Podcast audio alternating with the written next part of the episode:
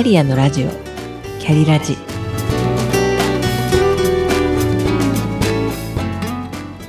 この番組は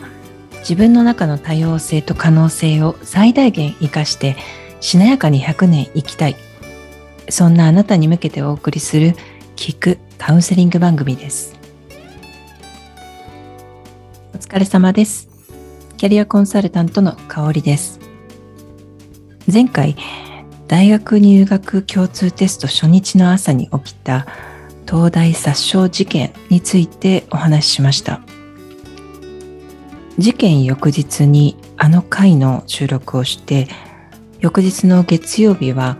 特別な緊張感を持って投稿したのですが、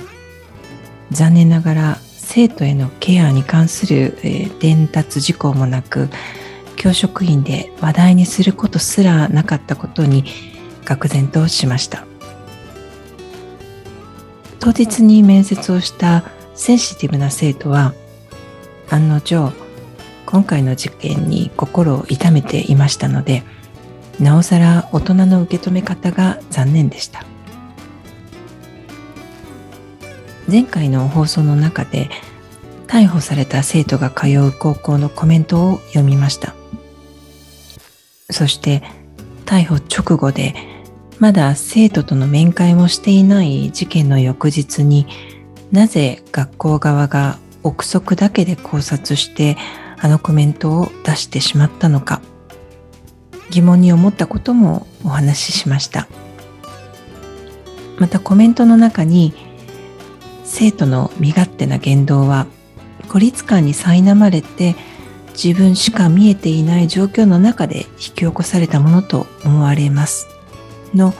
一文がありました。この生徒だけでなく、その他大勢の生徒たちをその視点でしか見ていないとしたら、再発防止策としては不十分ですし問題です。本日は前回に続いて、この事件に絡めてレジリエンス、しなやかな心を育てるについてお話ししてみたいと思います。レジリエンスとは、何か嫌なことや辛いこと、悲しいことを経験したり、失敗や挫折を経験して落ち込んで苦しい時に、その状況にうまく適応する力、心のしなやかさのことを言います。この心のしなやかさと真逆にあるのが完璧主義です。正解は一つしかないという、0か100しかないという考え方でいると、正解から外れた時に心がポキッと折れてしまうんです。一方で、ベストでなくても現実を受け入れて、今の状況の中でベストを尽くしていく最適主義でいると、こちらでなくても別の道もあると考えられると思うんですよね。今回の東大殺傷事件で考えてみますと、事件後の報道で分かってきたこととして、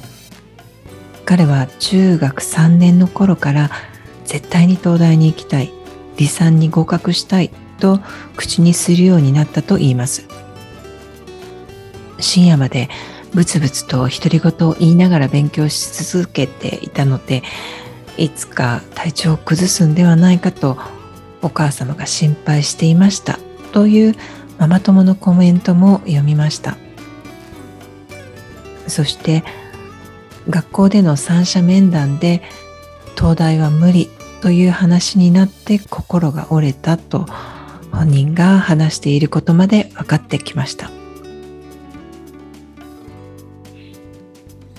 三者面談がトリガーとなってしまったのかもしれませんが、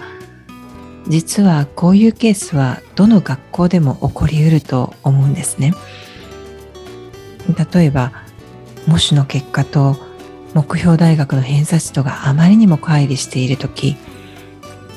どのタイミングで話をするかは担任の先生の伝え方も様々とはいえ、同様のことはおっしゃっています。絶対に東大理さんに行きたい、そこ以外は大学じゃないくらいに思っていた彼は心が折れてしまったのだと考えられます。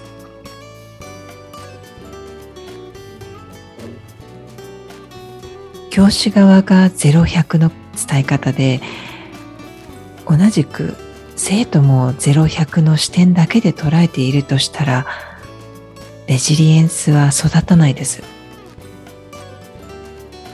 先生はさまざまな角度から生徒に伝え、完璧を求めるのではなく、その時にできる最善を尽くそうという働きかけができていたら、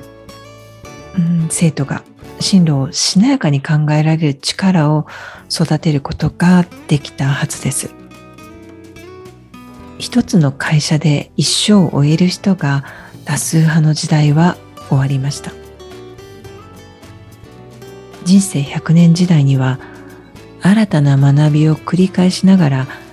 新しい仕事に挑戦していくというマルチステージの生き方に変えていくというキャリアレジリエンスを育てる、そういう教育がこの時代を生き抜いていく子どもたちには必須です。一つの山だけを目指す登山型で進路やキャリアを考えるのではなく、トレッキングのように寄り道をしたり、登る過程を楽しんだり、または途中で下山をして別の山に登ってみようかなと変えてみるのもありです。本日はレジリエンス、しなやかな心を育てるについてお話ししました。最後までお聞きくださりありがとうございました。それではまた。